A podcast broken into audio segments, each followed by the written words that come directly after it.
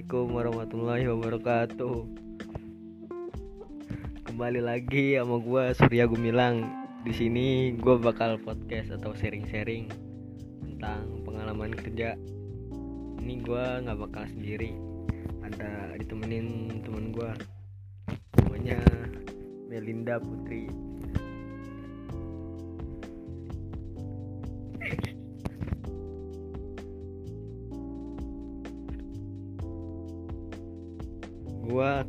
Dia tuh udah lumayan lama lah dari zaman SMA kita ya satu yayasan bedanya dia SMK gue SMA yayasannya uh, Muhammadiyah di Idodol.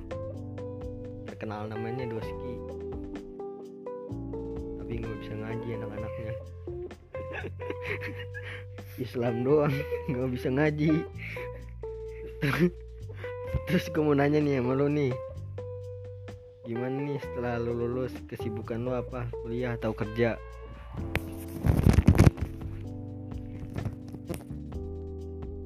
Niat gue tuh pengennya kuliah. Gue juga udah pernah daftar SNMPTN tapi nggak keterima.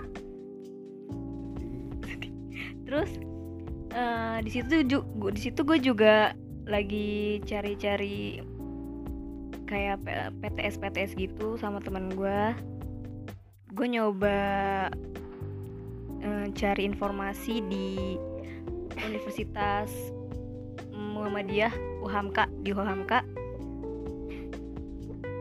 abis itu uh, mungkin dari situ gue juga masih nyari-nyari ya universitas apa yang bagus dan fakultas apa yang bagus buat gue cuman uh, dari situ gue dapet info locker dari saudara gue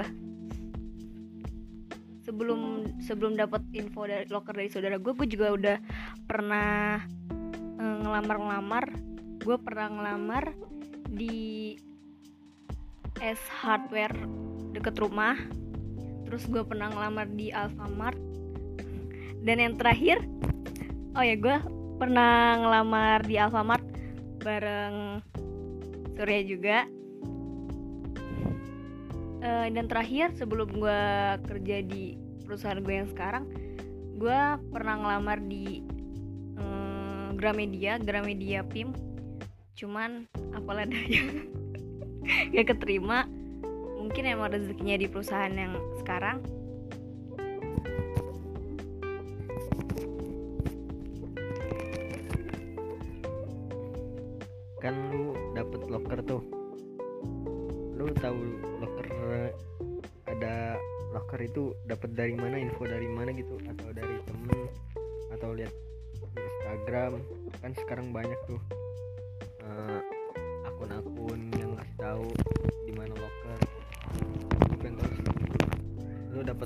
itu dari mana?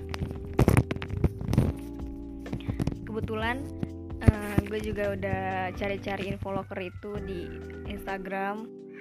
Terus pokoknya di akun sosial media. Tapi uh, ada saudara gue yang ngasih info locker itu kalau di perusahaan yang dia kerja itu lagi butuh orang. Nah ya udah itu mungkin rezeki gue ya sekarang gue kerja di perusahaan yang direkomendasiin sama saudara gue gue boleh tahu perusahaan lu itu tempatnya di mana ya? Apa namanya gitu bergerak di bidang apa? Biar gue tahu juga sekarang lu kerjanya apa gitu. Kan udah lama nggak udah lama gak ketemu. Jadi uh, gue kerja di perusahaan namanya PT Catur Sentosa Anugrah sebenarnya itu bukan anugerah doang. Jadi itu kayak akademi. Bukan hmm. bukan. Bukan kayak gitu. Dia kayak uh, PT nama-nama di Maps tuh kalau misalkan lo cari itu PT Catur Sentosa Adi Prana TBK tapi itu bukan Adi Prana doang. Sebenarnya itu ada kayak dua dua perusahaan gitu. Yang satu Adi Prana sama yang satu Anugrah kebetulan yang gue kerja itu uh, di PT Catur Sentosa Anugrah bagian inkaso.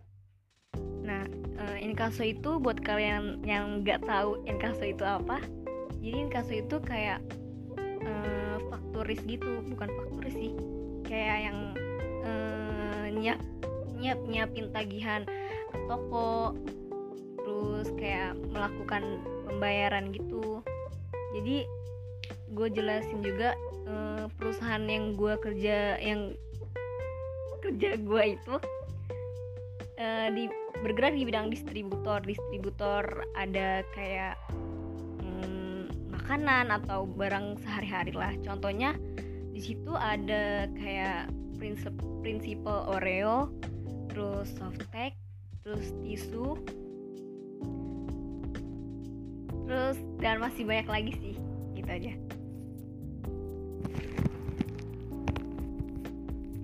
terus kan tadi lu bilang di faktur apa?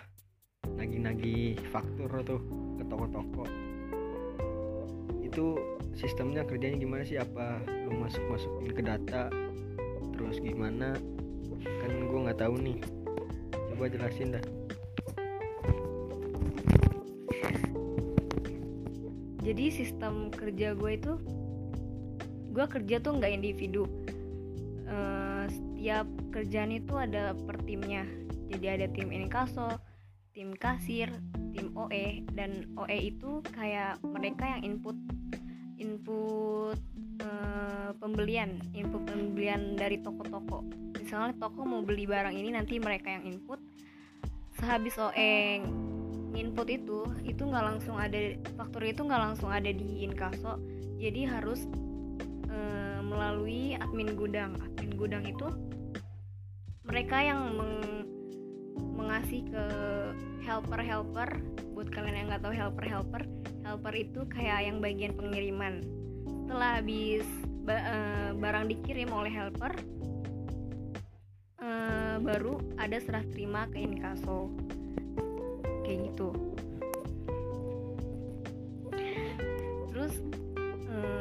dari serah terima inkaso itu dari inkasonya sendiri juga kita nggak sembarangan nerima faktur dari admin gudang. Di situ juga ada kayak SOP-nya juga. Kita harus ngeliatin dari tanda tangan toko tanda tangan penerima uh, terus nih faktur udah ada masalah atau enggak. Kalau misalkan di faktur itu ada masalah dari pihak, inkasonya itu sendiri dia nggak bakal mau nerima fakturnya karena udah menjadi salah satu SOP di perusahaan. Itu aja sih. Terus kan lu kerja nih pasti kan ada resikonya dah. Itu yang lu tanggung itu resikonya apa gimana sih? Apa kehilangan itu faktur? Atau lu bisa hilang? Atau gimana? Pasti setiap pekerjaan itu ada resikonya ada ada apa namanya? Ada ininya lah ya ada resikonya pokoknya. Jadi pengalaman gue gue pernah uh, miss dalam kerja. Di situ per admin itu kan mereka punya pegangannya masing-masing. Jadi di cabang kan kita di cabang Cengkareng ya di cabang Cengkareng ini inkasonya ada tiga Nah di setiap inkasonya ini ada user punya user masing-masing. Uh, misalkan call 1, call 2 dan call 3. Jadi di setiap inkasonya itu dibagi per wilayah. Misalkan call 1 di bagian Jakarta Barat, di call 2 Jakarta uh, Timur atau di call 3 Jakarta Selatan. Jadi setiap setiap inkaso itu ada pegangannya masing-masing. Gue pernah gue pernah uh, ngalamin kejadian. Gue uh, entah itu miss dari admin gudangnya sendiri atau dari gue gue nggak tahu. Tapi intinya di situ uh, gue pernah ngil bukan ngilangin sih ya kayak keselip atau gimana nggak tahu lah ya. Keselip satu toko dan itu uh, ketahuan ketahuan kesel ketahuan miss itu dari salesnya sales sendiri yang bilang kok toko ini fakturnya nggak ada ya? Nggak keluar keluar ya? Kayak gitu. Dan di situ gue selidikin kan ya itu uh, kenapa bisa nggak keluar? Padahal itu ada itu faktur cash. Faktur cash itu kayak misalkan penjualan tunai. Kan yang namanya cash ya harus di, uh, dibayar uh, hari itu juga jadi di situ ada penjualan kredit dan penjualan tunai. Dan ke keseringan penjualan tunai itu uh, barang dikirim harus bayar hari itu juga. Dan kebetulan faktur yang gue ilangin itu faktur cash yang harus dibayar hari itu juga. Uh, dari job desk yang gue yang gue kerjain itu biasanya ada faktur cash itu langsung besok harinya dikasih ke sales untuk ditagih. Nah, ke mana, uh, kebetulan kemarin sales yang ngingetin ke saya kalau kok toko ini nggak keluar keluar ya? Atau gimana? Atau masih belum diserah terimain ke inkaso? Pas saya cek di sistem itu udah udah diterima. Cuman uh, kita kan punya backup uh, copy faktur gitu ya pas kita lihat dari dokumen-dokumen yang kita punya ternyata uh, dari admin gudangnya sendiri itu cuma ngasih copy faktur nggak ngasih asli nggak ngasih faktur asli. Biasanya kan kalau misalkan toko itu e, mau ditagih dengan faktur asli ya. E, tapi pas kita serah terimain dari admin gudang itu pas kita lacak itu cuman kopi faktur. Nah dari situ kita miss. Ini kok bisa? Kenapa e, kopi faktur doang? Habis itu kita cari tahu e, kenapa faktur itu bisa nggak ada. Ternyata pas kita tanya-tanya juga ke salesnya apa mungkin emang tokonya udah nerima faktur aslinya uh, udah di toko atau belum?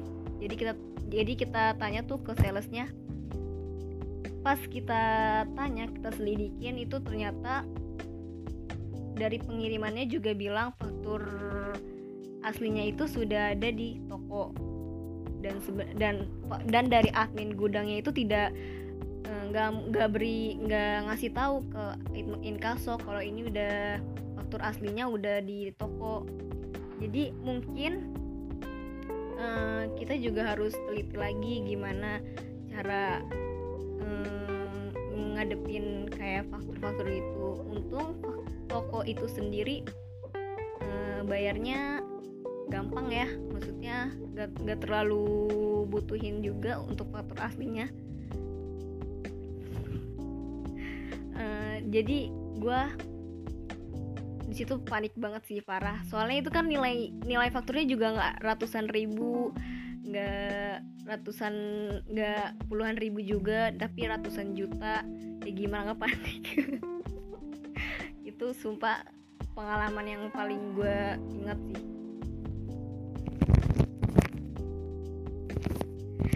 Sekarang gue mau balik tanya sama sama lu. Gimana nih setelah lulus uh, lu langsung gawe atau kuliah gua setelah lulus dari SMA eh, berapa lama gua hmm, kerja di Carrefour Permata Hijau. Di situ gue kerja cuma sebulan. Di pas jam lagi pengen lebaran apa puasa gitu kayaknya puasa dah. Gue di situ kerja cuma sebulan karena ya cuma perbantuan doang jadi cuma sebulan doang situ gue kayak ya kayak gue udah kerja enak-enak kan di situ udah betah lah. Enak-enak juga orang-orangnya. Tapi ya gimana cuma sebulan doang kan. Nah, sehabis itu dari situ gue lama tuh nggak kerja. Tapi dari situ gue juga udah ngelamar-ngelamar kerja juga di S Hardware. Tapi S, S Hardware gue beda dari dia tadi kan di Ciledug tuh gue S, S Hardware gue di di mana ya? Di Kembangan. Daerah Kembangan ada dah. Terus di uh, Britok juga yang roti tuh yang di mall-mall. Tapi nggak ada panggilan sama sekali cuman interview doang interview doang. Terus habis itu nggak lolos dah. Dan, ya gimana ya?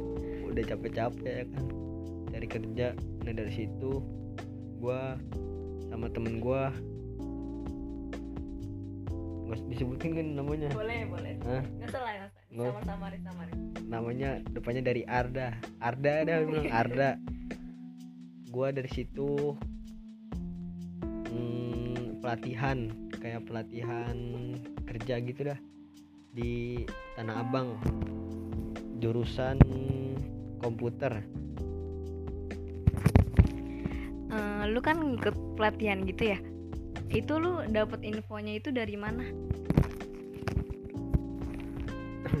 Gua dapet info itu gua kan sering kalau gua ngelamar kerja itu kan gue sering lihat tuh di Instagram lihat di fair eh, promosi-promosi job fair gitu dah. Gue datangin deh tuh sama temen gue berdua Arda.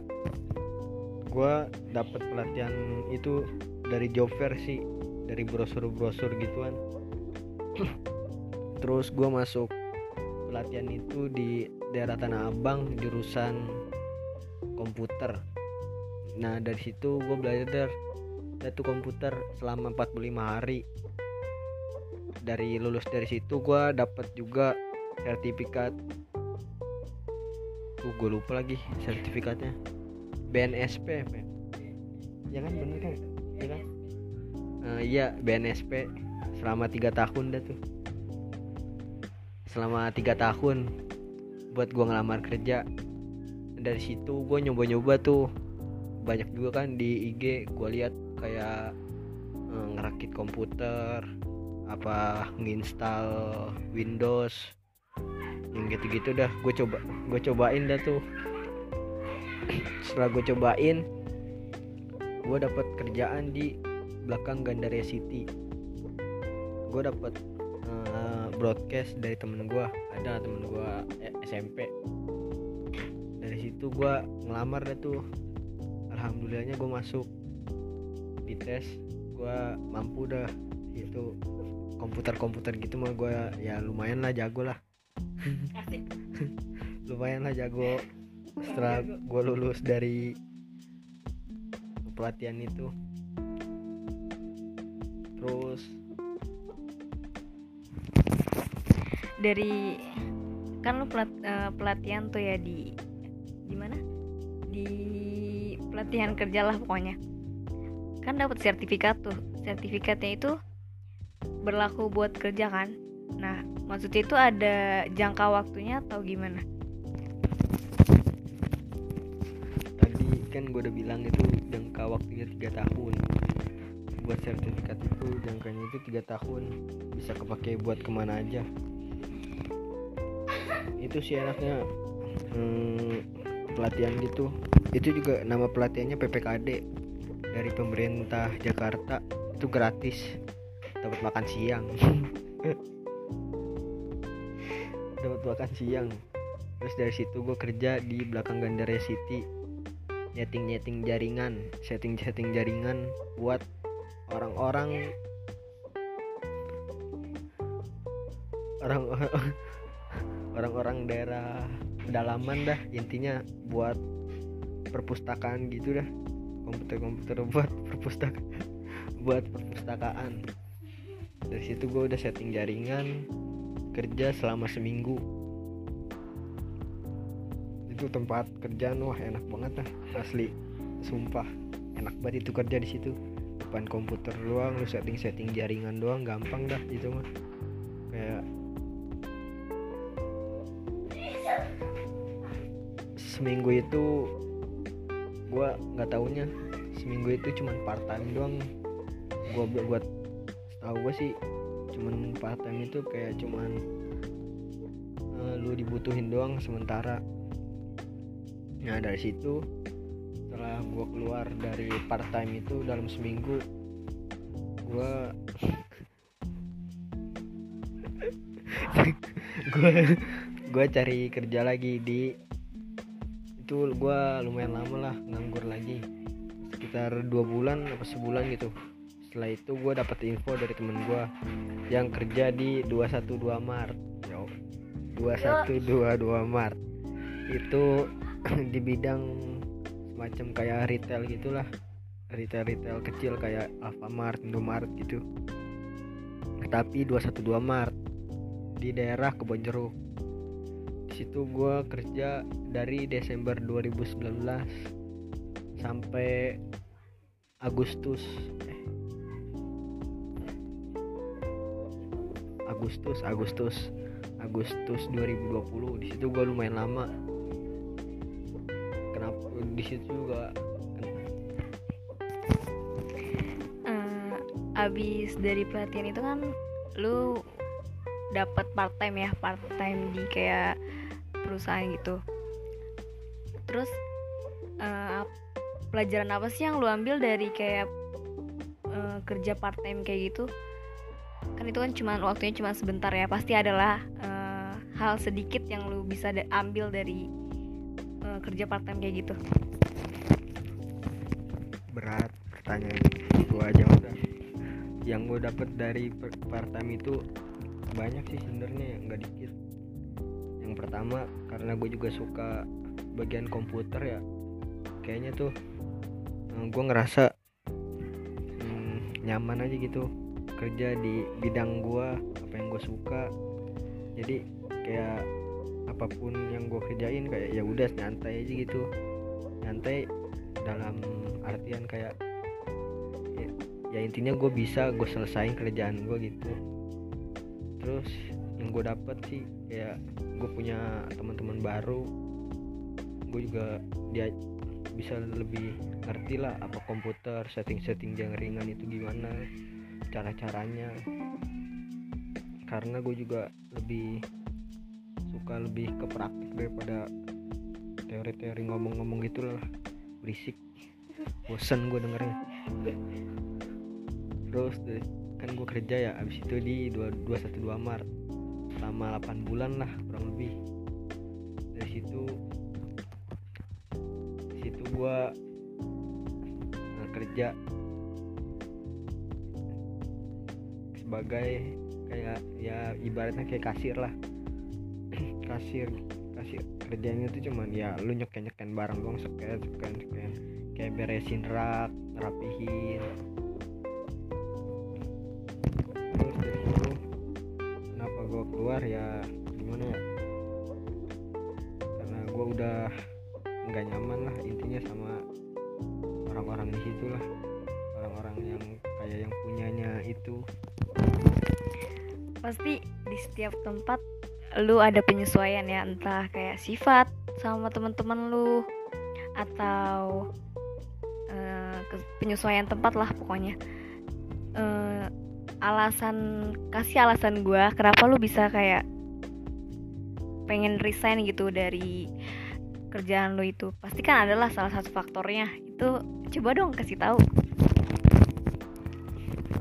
Faktornya itu udah banyak banget sih sebenarnya. Wah gue kayak kalau gue nggak tahan-tahan buat gue biaya kuliah ya kan biaya kuliah itu wah gue udah parah banget dah faktornya. Yang pertama faktor dari ya yang pemiliknya lah. Gue kayak nggak seneng gitu. Apa yang diomonginnya kayak lu cuman tahu pas gue kerja pas lu datang doang lu setiap hari tuh datang cuman sekali doang. Nggak pas gue juga lagi cuman diem gitu. Apalagi gue lagi istirahat kan lu iya pas gue Dimulai jadi dilihat dianya. dilihatnya dari ya lu ya lu tahu sendiri lah. Dia juga nggak tahu kegiatan sehari-hari toko gimana. Dia lihatnya cuman ya sekedar apa yang dia lihat pas dia datang doang. Terus di situ juga gue mikir kayak gue kerja itu sama temen-temen yang sepantaran doang dah di situ juga gue udah capek banget karena gimana ya itu pas terakhir-terakhir gue pengen resign kayak ada orang-orang baru lah. Gimana ya bukan orang-orang baru sih ada yang udah lama tapi pengennya tuh kayak cuman dilayanin doang gitu. Padahal dia bisa kayak ngerti gitu.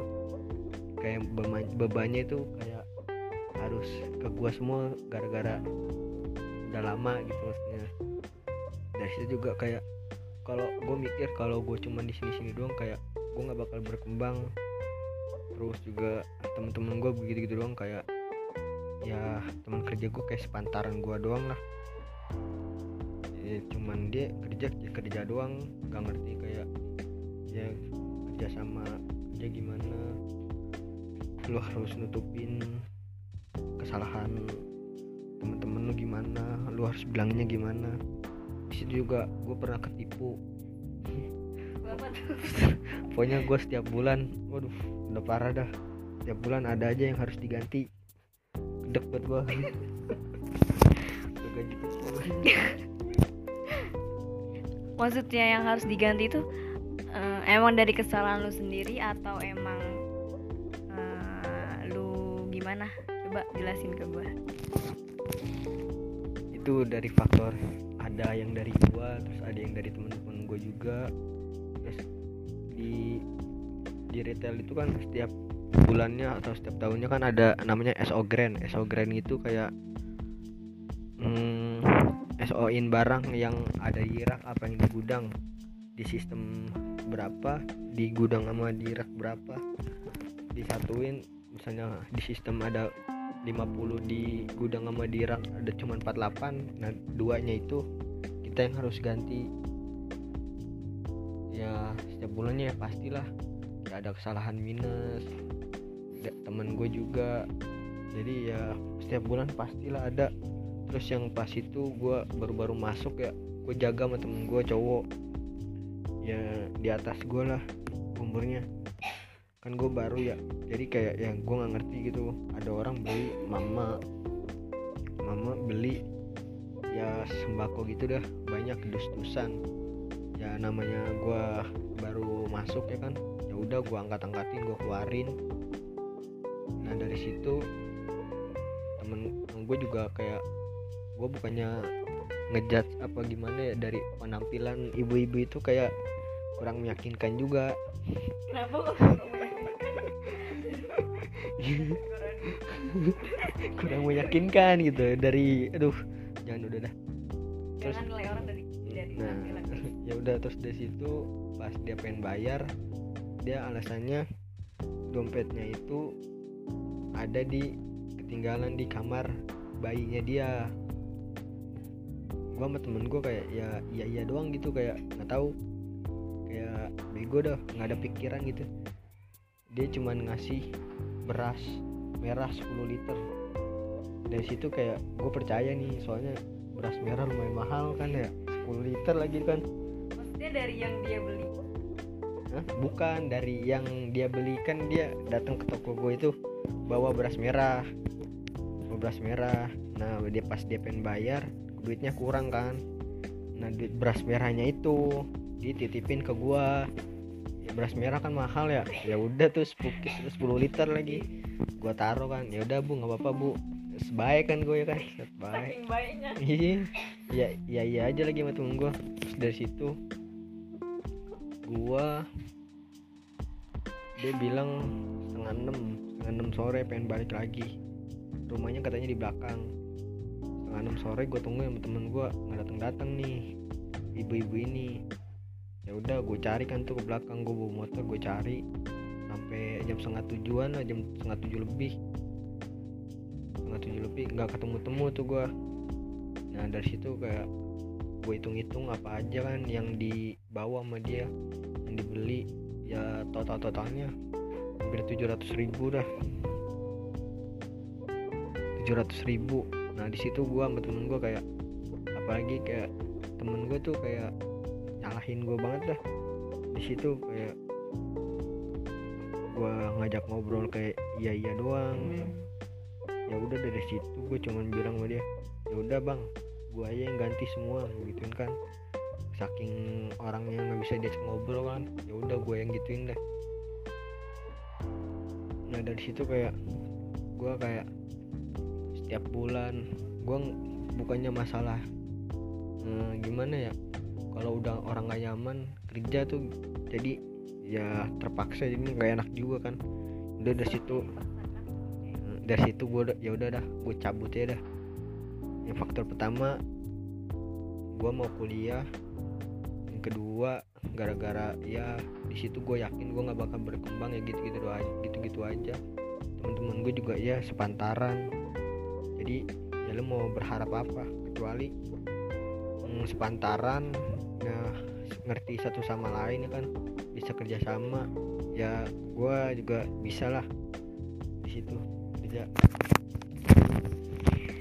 dari uh, masalah yang lu alamin kan pasti ada lah ya hikmahnya. Terus gue mau nanya uh, reaksi atasan lu itu gimana? Uh, tahu kalau ada ibu-ibu itu uh, maksudnya lu ditipu sama ibu-ibu itu reaksinya itu gimana? Kan gue bilang apa ya yang punya toko tuh tahu pas dia datang doang. Kalau gue bilang sama dia ada apa-apa pasti gue udah kelar dari situ. Sama temen gue udah ya udah nggak bakal bisa dah. Mending gue ganti duitnya udah kelar di situ. Kalau gue bilang wah udah udah udah nggak bisa. Nah dari situ pas gue gawe setelah gue gawe berapa bulan kemudian gue masuk kuliah. Di ada dah. Alma mater biru biru uh,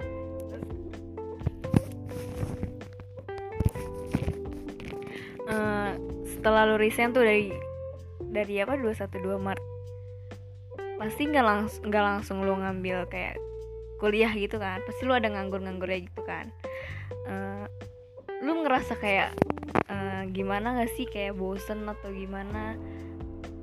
Terus reaksi orang tua lu gimana kalau misalkan lu diem-diem aja di rumah? Itu gimana reaksinya? Gue juga pas itu juga kan lagi keadaan pandemi gini ya gue disuruh kayak udahlah bertahan dulu minggu ini kayak kalau gimana gue kalau emang gue terpaksa atau gimana gue emang orangnya gue nggak bakal mau dah. Emang gue udah udah males bukannya males sih kayak udah bukan ya udah bukan jalannya. Nah gue juga gue yakin kok kalau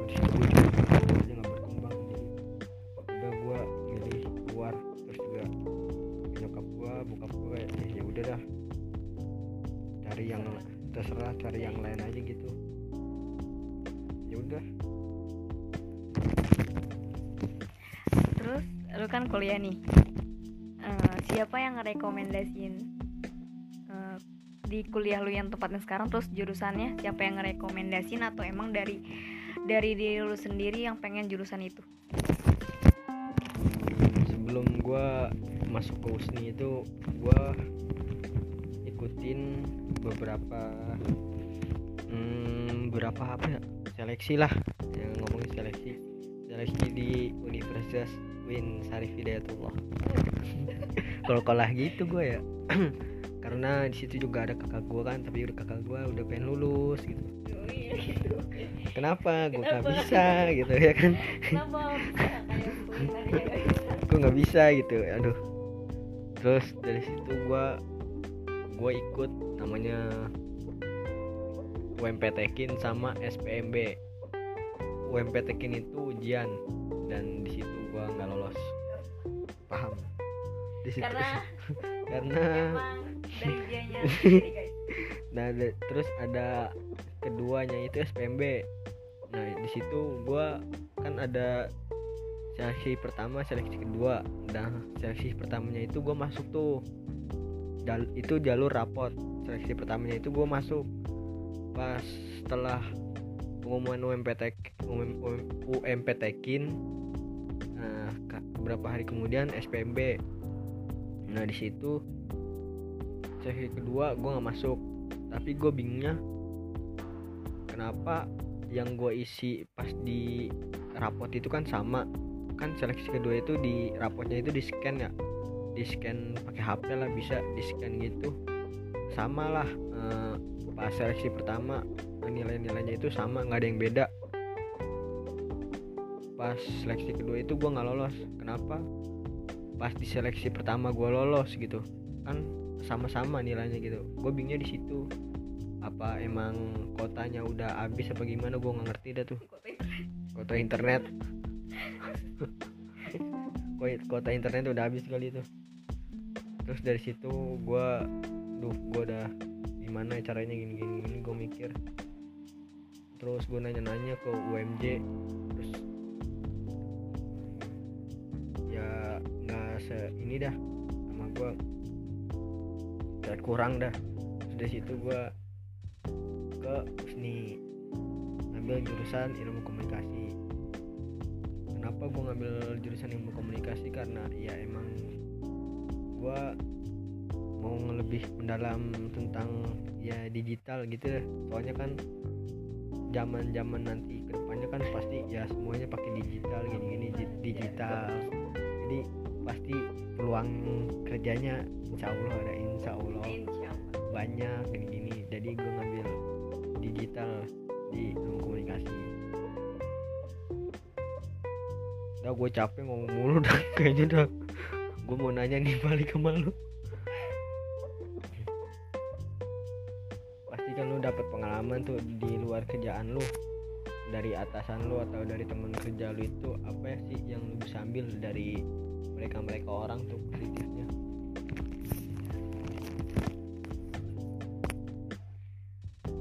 jadi hal positif yang gue ambil dari lingkungan kerja gue yang tadi gue bilang kita harus nyesuaiin kayak sifat-sifat eh, teman kerja kita apalagi sistem kerja gue per tim gitu kan.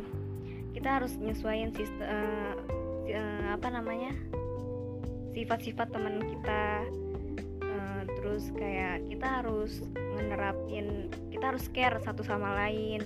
Harus kerjasamanya tuh harus benar-benar eh, ditunjukin. Karena yang namanya tim kan kalau tim kan nggak kerja sendiri ya kerjanya bareng-bareng. Kalau misalkan ada masalah juga pun eh, kita nggak selesaiin individu kita harus nyelesain bareng-bareng. Ya mungkin hal positif yang gue ambil eh, kita harus care sama satu sama lain. Harus tahu sifat A sifat B. Jadi eh, selama bekerja tuh kita nyaman. Karena semua itu berawal dari nyaman guys.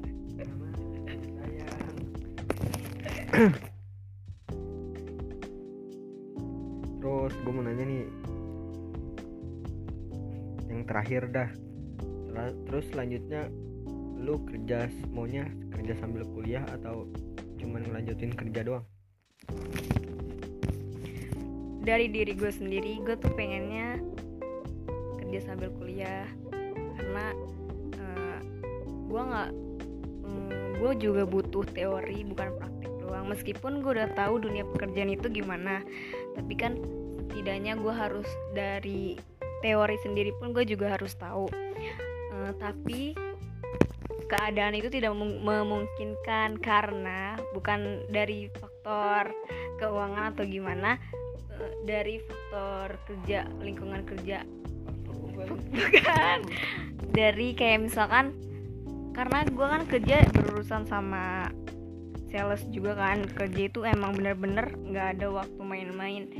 Eh, di bagian gue itu emang bener-bener full banget kerja nggak ada waktu senggang eh, sedikit pun. Jadi kalau misalkan kita kuliah itu pun juga tergantung sih sama diri gue sendiri mau kuliah atau enggak. Tapi dari atasan gue sendiri sih tuh nyaranin nggak usah karena ya emang gitu waktunya nggak ada. Terus sama kayak lingkungan juga gimana baiknya. Itu aja sih. Terakhir terakhir terakhir banget. Ini kan gue baru masuk kuliah nih.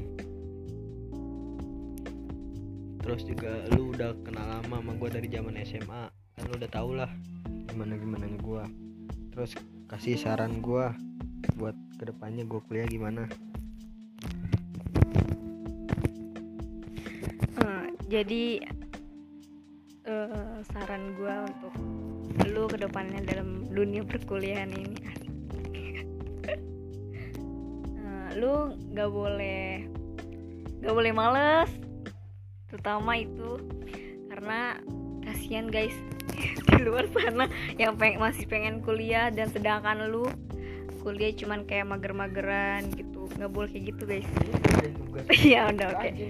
Terus eh, saran gue sih lu harus nikmatin aja kayak eh, kuliah lu. Meskipun banyak tugas atau gimana tapi nanti hasilnya juga bakal lu ngerasain gimana eh, baiknya gimana nanti hasilnya lu eh, hasil kerja hasil kerja keras lu dalam mengerjakan tugas lu kan juga nanti di akhir akhir kuliah pun pasti orang tua lu senang kalau misalkan kayak eh, ha- lu mendapatkan hasil yang baik eh, mendapatkan IP yang baik.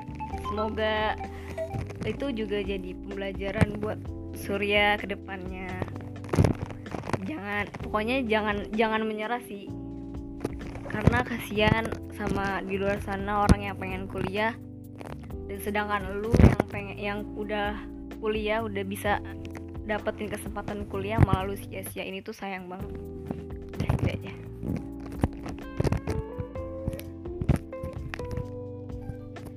nah ya udah nah.